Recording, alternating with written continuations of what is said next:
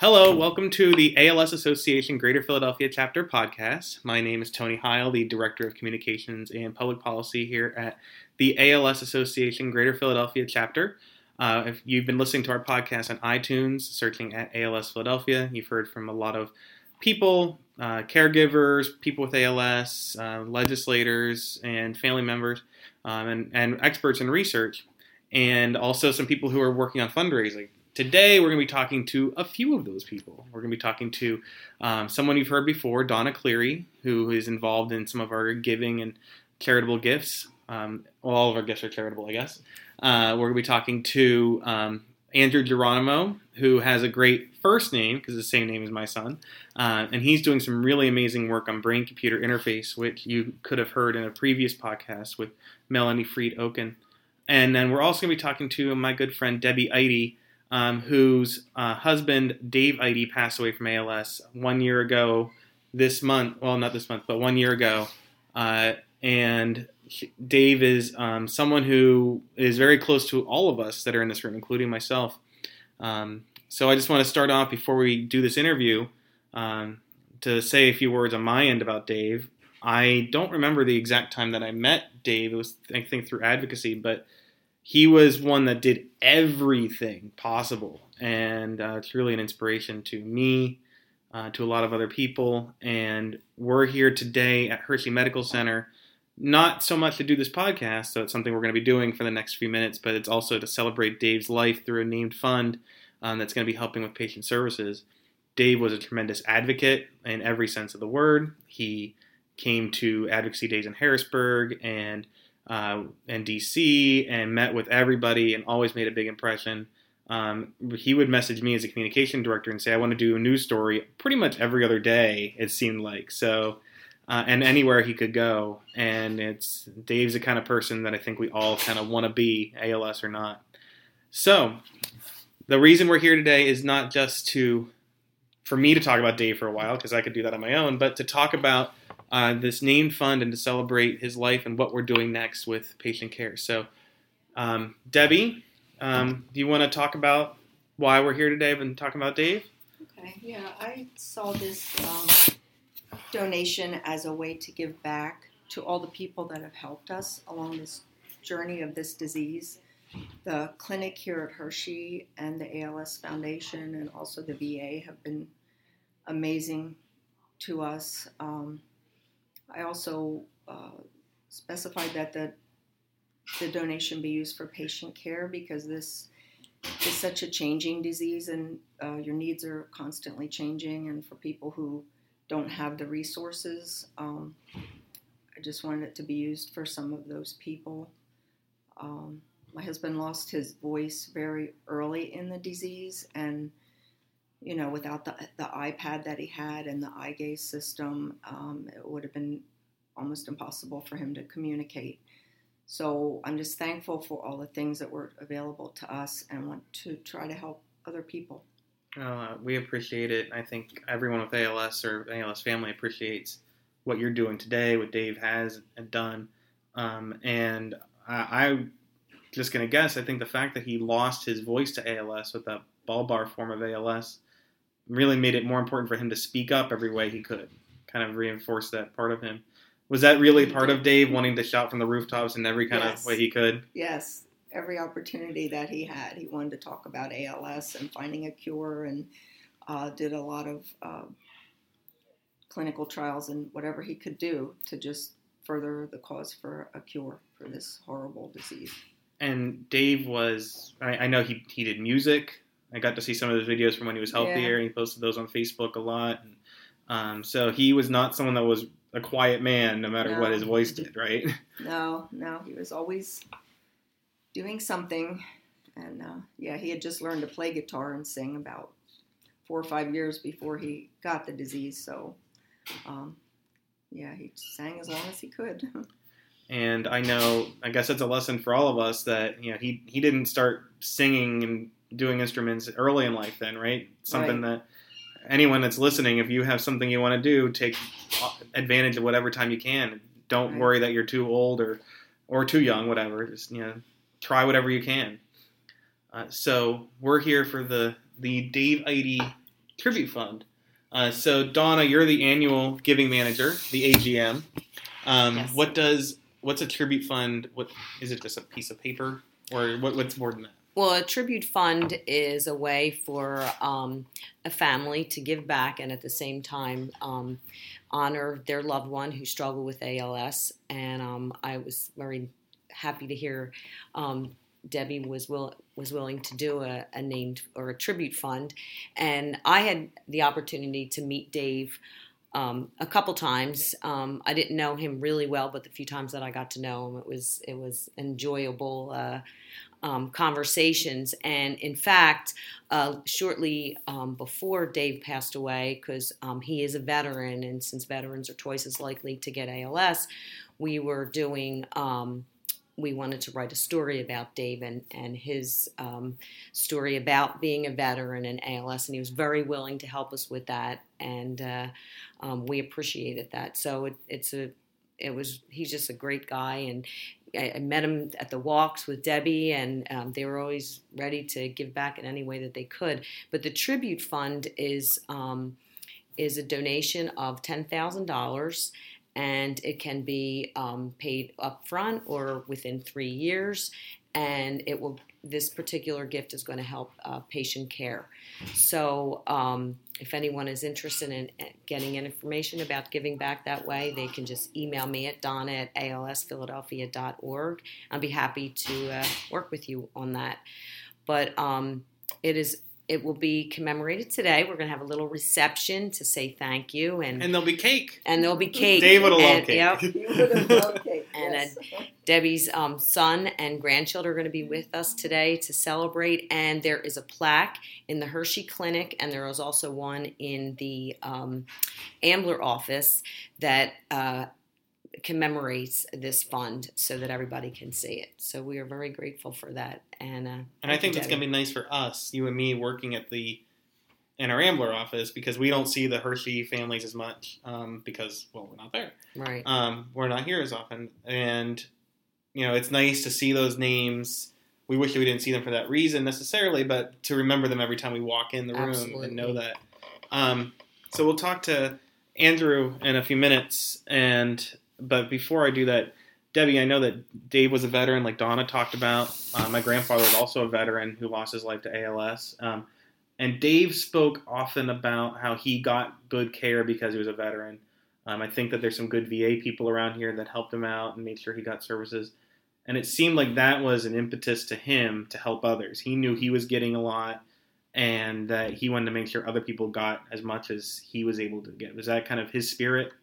Yes, that's correct. Yeah, we use the Lebanon VA, and um, because twice as many people are likely to get ALS when they're veterans, it's considered a service-related disease. hmm So almost everything, every need that we had was covered through the VA, and that's why we felt so fortunate. But there's not not everybody, you know, has that opportunity. And we like to toot our own horn about the ALS Association Greater Philadelphia chapter. Um, but we really do want to send a thank you to the Lebanon VA and to all those other people at the VA that are helping people with ALS. Um, and I think people like Dave who shared their experiences with them have made that care better. hmm So, um, so we appreciate that. And then, so the reason we're also here today is Dave's contributions through clinical trials. You said he did a lot of them.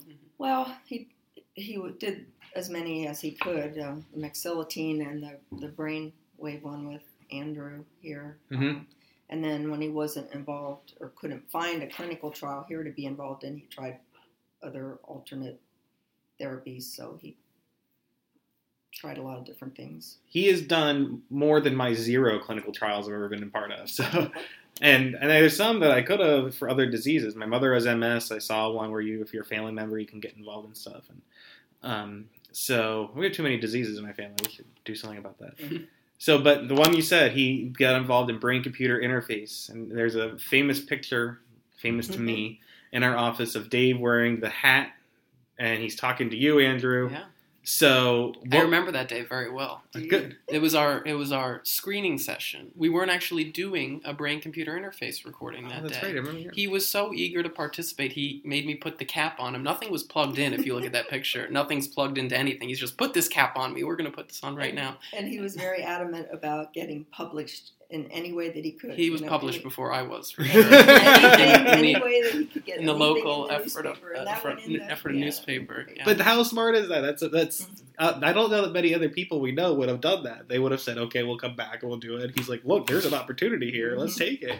Uh, he was a, a researcher's dream and Mhm. that he was so eager to participate and he was put his whole heart into it when he did it that you know it really did affect things for the positive and how the outcomes of that study turned out So, what was that study he was doing? he was participating in a two part study one of them the first part was looking at what als patients perceive of think of and would like to change about these technologies i'm developing these Hmm. brain computer interface technologies. So can it help them achieve their goals in terms of communication or mobility? What don't they really like about it? Is the cap really something that will throw people off? They'll never want to go out in public with it things like that.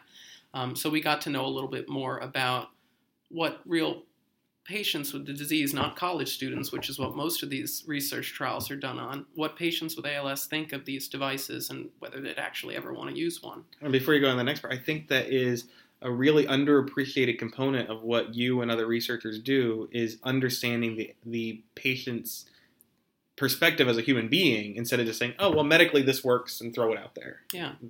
So what we found from that study, um, we kind of expected what we saw. We were measuring cognitive and behavioral impairments that are sometimes associated with Mhm. ALS as well, and we saw that those who have certain behavioral impairments associated with the disease often are less likely to want to use it. And we find that this is the case with most assistive technologies. Um, but for it didn't matter for those who were cognitively or behaviorally intact. It didn't matter whether they were in the early or late stages of the disease. They were all pretty much interested in using this device. Whether they'd ra- whether they'd have something implanted in their head. Do you remember that question Mhm. where I asked, "Do you want something implanted in your head to have this brain commu- brain computer interface work?" People weren't as cheer as onto that idea as Understandably, thought they yeah. would be. But for the most part, people were very accepting of the technology, Mhm. um, with the exception of those psychological um, domains Mhm. I talked about.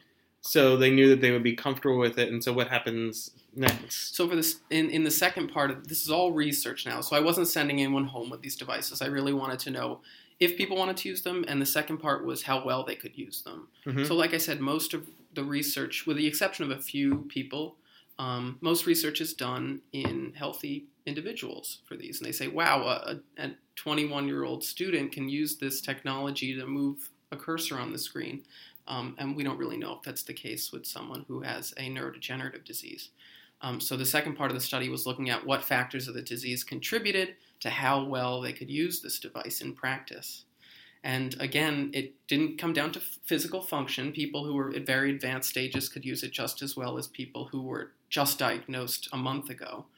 Um, but the uh, determining factors seemed to be um, the cognitive state of that individual as well. If there was any associated cognitive impairment um, with the, the disorder, then they were less likely to be able to use the two types of BCIs I was having them use. Now, I've talked to people at Hershey Medical Center, from Dr. Connor to Sue Walsh and, and Dr. Simmons.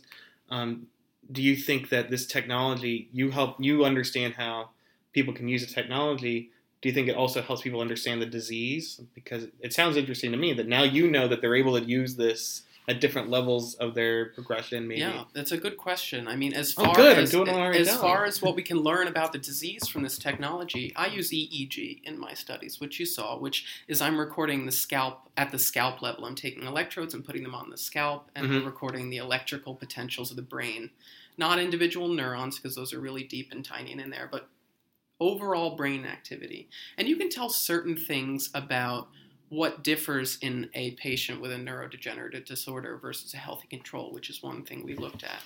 In some of the signals we looked at, there was a shift in where these signals were located, or the timing was slightly different. So, yeah, there are still lots of things we can learn Mhm. about ALS from EEG technology, which is, um, although it's not widely used as a diagnostic tool, there's certain things we can learn about this. Although there's more research put into, you know, MRI and things like that. It's kind of like we can learn. Uh, they learned that there was a little bit of water on Mars. Now they can learn how much water there was on Mars. Yeah.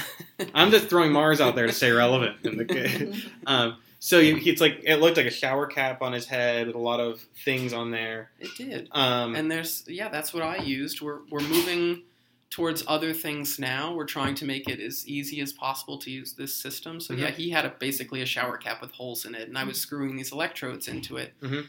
Um, the technology is advancing fairly rapidly for this, and even the ALS Association is getting behind this. I think today they're announcing a funding mechanism for developing real prototypes for these assistive communication technologies, which will be, you know, able to be, get out there within the next few years and, and, and I just saw an email from the National. ALS Association about assistive technology grants before I came out here. yeah, I didn't. I, I can't get into all the detail about it because I don't. I can't open it right. this I minute, can't either. I haven't read the email yet. I just was kind of in the loop, so I kind of knew it was going to happen. But we're all very excited. Yes, Yeah. it's exciting. So um, so it's something that people are obviously thinking about these assistive communication Mm-hmm. technologies, and brain computer interface is one of them. The iPad apps are another huge one, which I saw Dave used a lot of, and he Mhm. really successfully well, used those. Um, and that's how he communicated with me primarily, I think. Um, I didn't get to see Dave when he was at the point of using the eye gaze, but I'm sure he excelled Did at that as well. that too, yeah. um, I, and then uh, for people who are listening and want to know more about some of those iPad apps, uh, you can go on our YouTube page, youtube.com slash ALS Philadelphia, um, and we'll have a site on our website too. Um, Elisa Brownlee at our chapter has um, put together a video about some really good communication apps on the iPad, how you can use them and get them, and some of the benefits of both. Um, so it's this. It, we saw the cap that was on him and the electrodes. What makes you, as a researcher, think that this is something that would work? Not that, but just like reading electrodes in someone's head. Like, there's a basic point before you get to designing something, right? So why did I think this would work? Is that you were just. I mean, I not the first person to I know try you're not it, the first person, but, like- um, but uh, Where, where people go, you know what? We should try this. there's a need for it. Mhm. It's not a huge need, but there's a need for it. I mean, for people who start losing control of their eye gaze systems, they're out of options at that point. Yeah. Um, and there's there's something that's needed for this, albeit small population of people. There needs to be a way for them to communicate. Mhm. And this um, brain-computer interface is going to be the next option for that once we get it to work in those individuals, which still hasn't been clearly demonstrated yet. but there's a point where, bef- I mean, obviously there's a need, but there's, I mean, with an iPad, the, the iPads came later to some of the research on this stuff is, you know, you can tell, oh, someone should be able to do this and that. Um, and even with an eye gaze, it's like someone can do that. What makes someone think, oh, we should have a device that reads your mind, which isn't exactly what it does. Yeah, well, it's still it's still something that's Yeah, quite something. intact um, for the most part in ALS. Although I although all, all sorts of other muscle control may go, the brain is still there and it's still functioning, which is one of the worst Mm-hmm. parts about the disease. Um, but for the most part, it's everything's going on, and Uh-huh. if we can interpret those signals up in the those regions where you're having intentional thoughts, hopefully we can translate them into usable actions with this type of system. And so, how do you figure out that a device would be able to do that?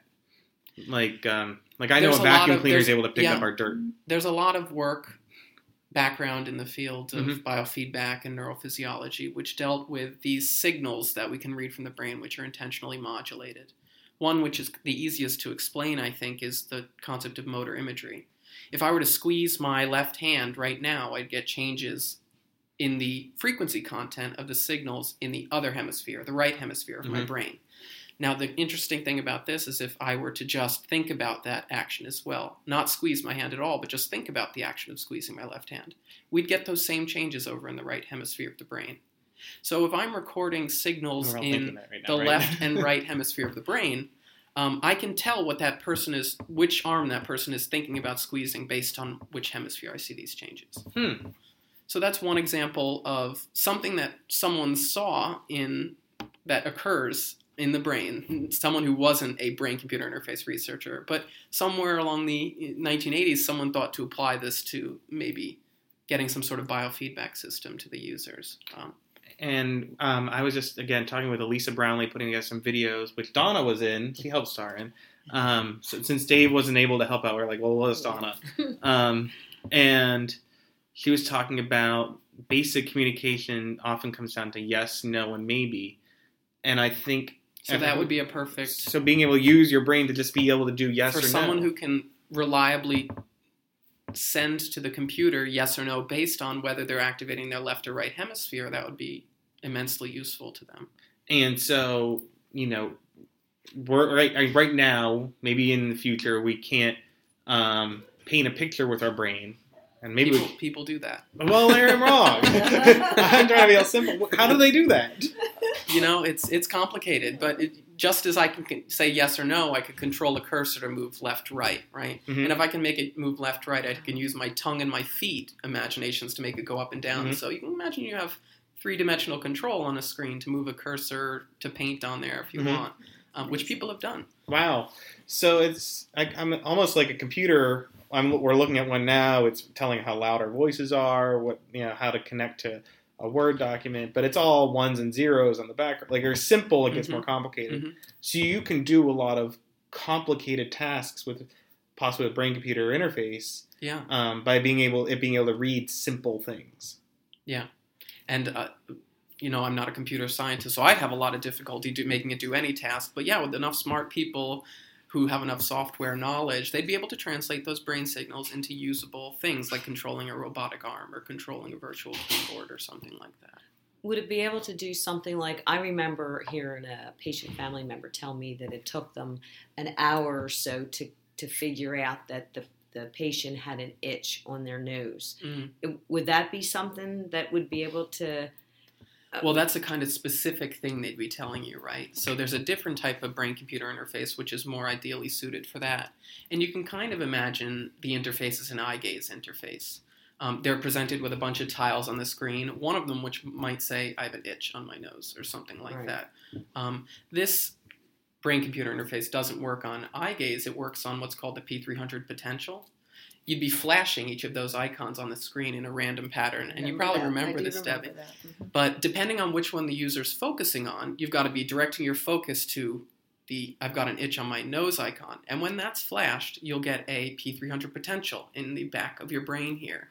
For none of the other flashes, you get that. But based on whichever icon that's flashing evokes this potential, we can determine, oh, they're looking at the I've got an itch on my nose icon. Let's activate that. Let's scratch their nose. yeah.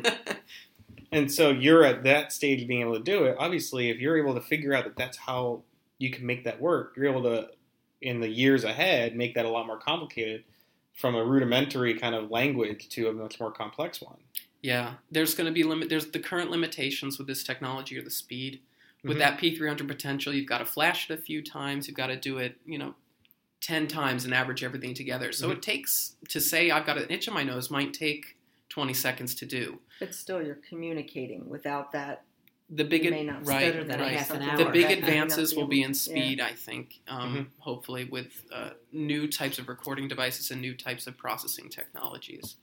Um, but we've got the capability now to give a whole bunch of commands because, as I just described, you can have that eye gaze like interface, which you're activating in the way we Mhm. do with the flashing letters or the flashing grid icons. And you were talking about a lot of icons. How many icons might that be in like a flashing? I grid? use 36. I just do an alphabet, but you could do icons like you do, which So that's I- the letters and the numbers. Yeah, it Okay. has all the letters of the alphabet and a few numbers. But Mm-hmm. you could easily make that into, you could use it with the eye gaze interface, which I don't know how many it has, but 60, 70, 80 icons on there. So ancient Egyptians could possibly use this with hieroglyphics. yeah, you could do whatever language you want on there. Yeah. So um, now you were talking about communication, obviously, which is important here, but communication is a two-way street. So when you're doing this, do you work with people like Debbie when you're talking to someone like Dave about how they would communicate and make sure that they could? Obviously, he's going to be doing his own thing if he was Mhm. using that, but that someone like Debbie is able to present information or glean information from him in an appropriate way. Yeah, I don't know. I've never had a problem with, you know, prompting people, asking them a question, and they're responding with this Mhm. P300 interface, for example. Mhm. I think that's a good. Do you think It was a pretty effective way to do it. Yeah. So maybe it might be even easier in the long run to use than some other devices because some of them, uh, you you know very well, Debbie, when you're trying to use different communication devices, a lot of it was training training you to be able to understand, Understand. be patient. I'm sure because I'm there's sure no- a lot of There's no emotion in that. You know, it does Mm-hmm. speak the words that he types, but you know, there's no emotion. So sometimes you have to just figure out, you right. know, too, what he meant by that because statement could mean different things. Sarcasm and humor is hard to translate in that way, and other kinds of emotions. Yeah. So it's like when you're typing an email, and or or even when I just talk to Donna and I say something and I have to let her know that I was kidding because like how did you believe me? that wasn't necessary. No. So, well, it's, you're not the only one, but you're here.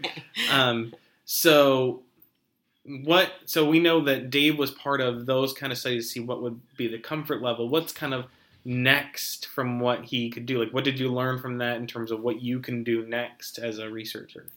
Well, our group was kind of one of the first to show that this these psychological impairments that can sometimes happen in ALS Uh-huh. really do affect how well people can use them, and we'll be following that up with another study starting this Monday in the Mhm. clinic. Um, And here at the uh, Hershey so- Medical Center. Here at the Hershey Medical Center. Which I mean, Um, I just want to point out there that there's this really amazing research happening locally at Yes, Hershey Medical Center. yes. It's terrific. Um, and uh, now that I'm here, um, I, I did this research I just talked about as a graduate student um, Mm-hmm. at Penn State, and now I'm a faculty member here at uh, the medical center at the College of Medicine, Penn State's College of Medicine.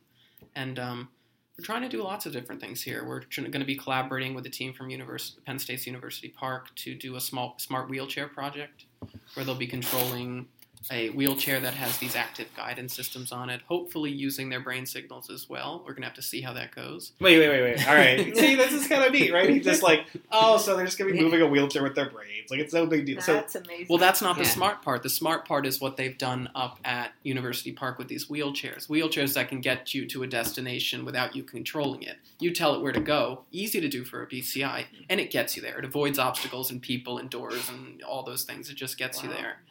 Um, so this is going to be like all those aut- autonomous cars you're seeing. Uh, the news reports about there's no reason we can't have autonomous wheelchairs as well, which would be just as successful. I, I think you know that, that something you said there is important to me with research, and I think with the kind of mentality that you and others here have is that, well, if you can do that, there's no reason we can't do this, right? Is that kind of how you think about it? You're That's like, kind of the whole field of BCI, yeah, Yeah. right there. Just well, we can do this. Why can't we apply it to this very useful situation right Mhm. here, where people need it? So I think, and, and maybe it was even when we talked, because we talked in 2013, I think it was when you were doing this, Mhm. and about things, and I talked to someone else about it later, and you said some of this stuff, like controlling a wheelchair, is 10, 20 years in the future. So maybe someone else told me that. Yeah.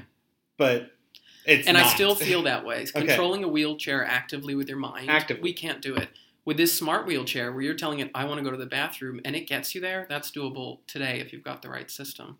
But oh, so that's an, an important part of what you're doing, though, is you realize what the technology can and can't do. Mhm. Oh, it can't do X, but we can solve that problem in another way. Yeah.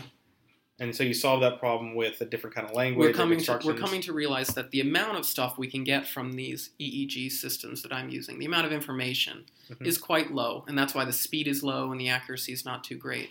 But if we combine that with some really smart things like these robotics that they're working on at University Park, then we can really achieve something great with that.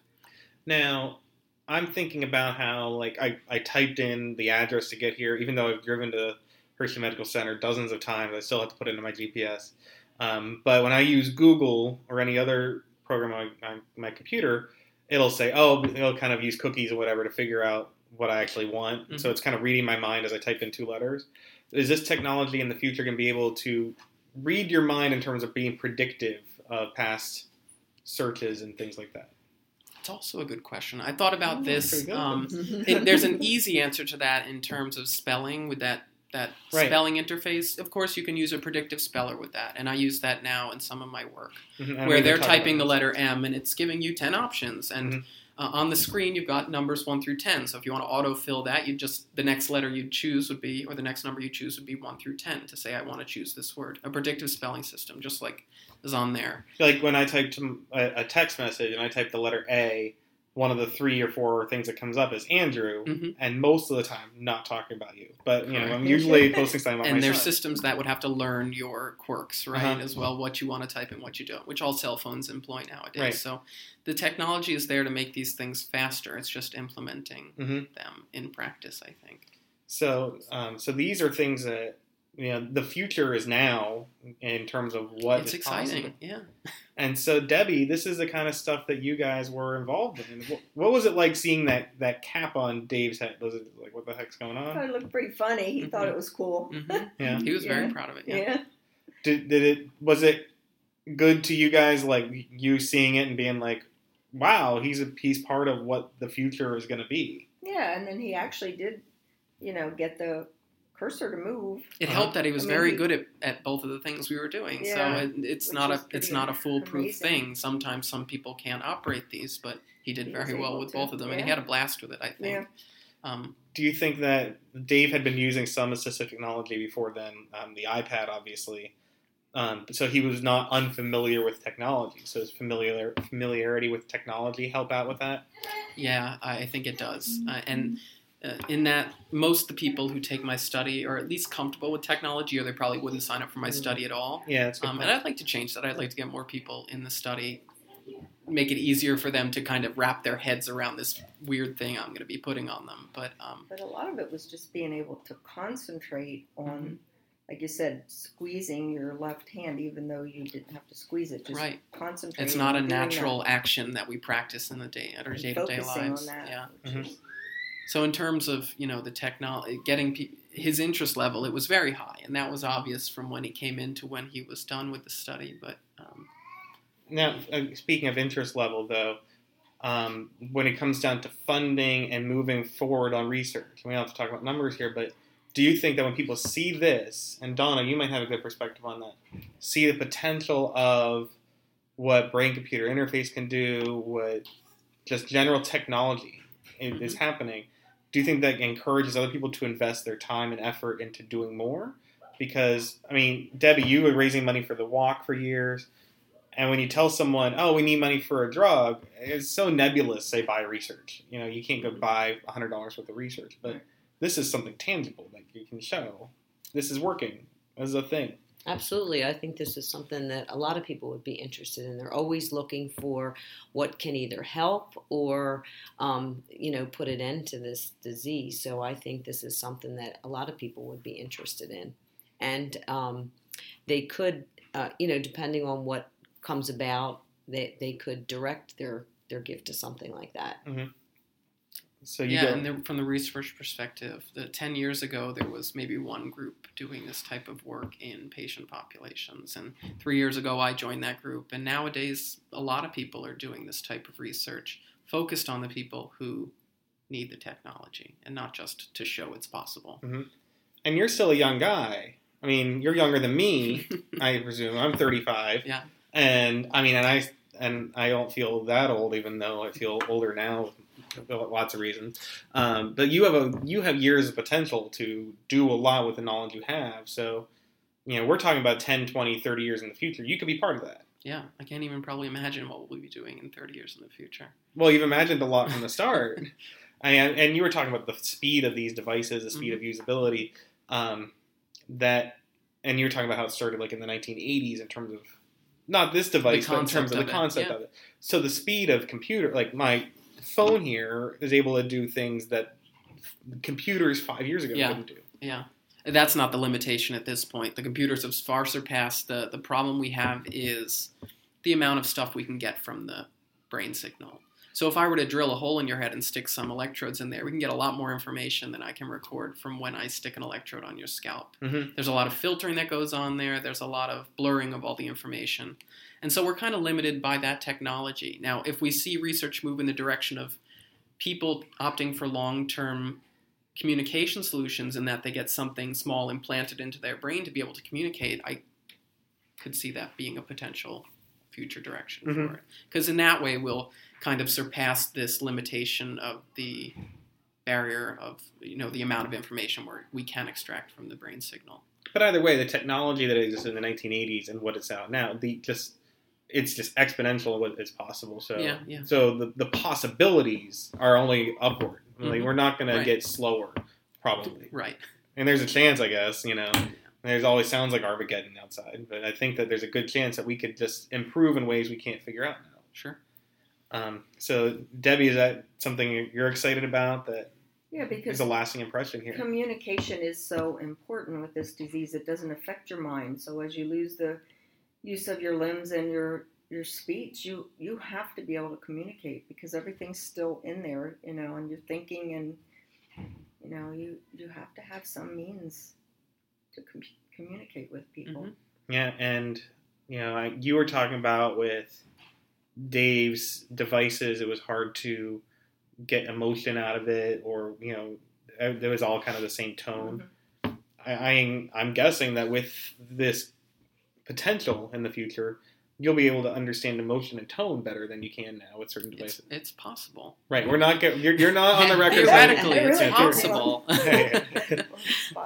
We're not we're not at the point of reading emotion yet. Although some people try to say they can do it, but I I highly doubt that at this point. Well, maybe if they can, it was because they know that person well enough. You know, that's There, I'm, I'm referring to one thing specifically. Okay. There are devices on the market nowadays which they sell these EEG headsets, which supposedly can read your emotions, and they're Oh. intended, to, you know, for you to interact with your environment in certain ways. All they're really doing is detecting whether you're frowning your forehead or, or smiling, Mhm. and they can detect all these muscle changes. So as far as reading these emotion areas of your brain, Mhm. that's still yet to be demonstrated. Right. I think. Still have to be able to move Yeah, with that, but- what's out there. either way. Though we could be improving the wide variety of how you communicate with this. Sure, we're gonna get there. I think. and then working with the clinic team, you're going to be able to figure out like, well, what should we talk about? Like, how should we communicate? How should you know on both ends? You know, people with ALS have these kind of issue. How can we use this device to alleviate that problem, and vice versa? This this communication device has the or this device has these problems. Mhm. How can we use the ALS population to do it? And and then also, ALS isn't the only group of people that it would benefit. No. there's a lot of groups that this could benefit in a lot of ways, right? Right. Anyone who's in need of some sort of augmentative communication tool where they could supplement something they're already using or replace speech. Um, anyone with quad, uh, you know, stroke or uh, quadriplegia or anything like that.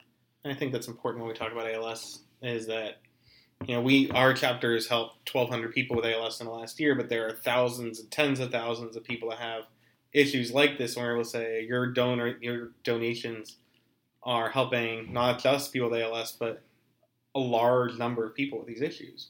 That often helps you, right, Donna? hmm absolutely. And I also wanted to point out that, um, you know, we were talking about people who um, are more in tune, like Dave was, to assistive technology.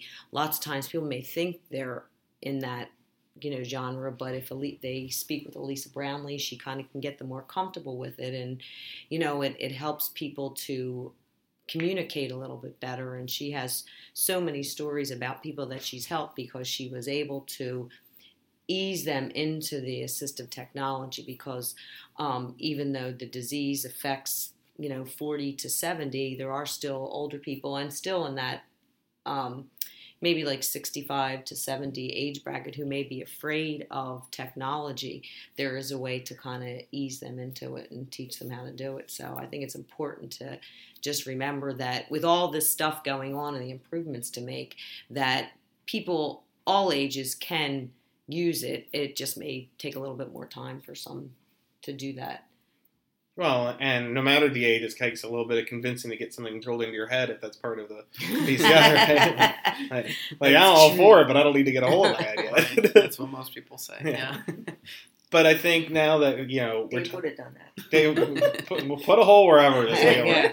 But uh, you know, as people just become more comfortable with technology, being so immersed in it in their lives, I'm rarely five feet away from my cell phone, which annoys my wife. Um, but um, you know, people are using their iPad, which is a communication device that people with ALS are using. It'll probably be easier and easier to get people acclimated this kind of equipment. Right, and they'll see it more, I think, in the future, and it'll be kind of more commonplace. Dr. Simmons, who's the head neurologist here, um, he's uh, very excited about this, and he wants to make this type of technology more present. So, give it greater focus in the clinic as a real opportunity for people not only to partake in research, but down the line as a real take-home communication tool if they need it. Well, the future of technology and ALS care is happening here at Hershey Medical Center. And uh, before we finish, that future is happening because of the work that Dave did, which we're going to be honoring here today. You'll be able to see the pictures on social media after this. But um, so, Debbie, uh, you, what's that like knowing that Dave is leaving a lasting impression that's going to be helping not just people with ALS, but we're talking about tens of thousands of people that'll benefit from that? Yeah, this was something that he would have he would have wanted to do. Mhm. You know, try to help other people um, that have the disease, and um, just want to say thank you to the ALS Association and the Hershey Clinic here for all that they have done for us. Well, we're thankful to you and to Dave and the whole family for sharing him with us. Obviously, sharing his willingness to participate in this kind of work that's very, is very clearly going to help people communicate, help people m- literally move, as we discussed earlier. So, Yeah. um, so thank you to everyone for sharing your expertise, um, and uh, especially thank you to the Dave Idy Tribute Fund, which we're going to be honoring today. Yes. hmm Thank you, Debbie. Thanks, Andrew. Learn more at alsphiladelphia.org. You can get involved in a Walk to Defeat ALS, as Dave Idy did every year at www.gpcwalktodefeatals.org. And of course, follow us on social media Facebook, Twitter, Instagram, YouTube, uh, and everything else, all at ALS Philadelphia. Your donations are helping benefit things like this. And also, I don't want to forget that um, if you want to learn more about tribute funds and name funds and, and other kind of giving like that, please email Donna Cleary, donna at alsphiladelphia.org. And I think she'll be able to help you out. So thank you again for listening and find us more on iTunes today.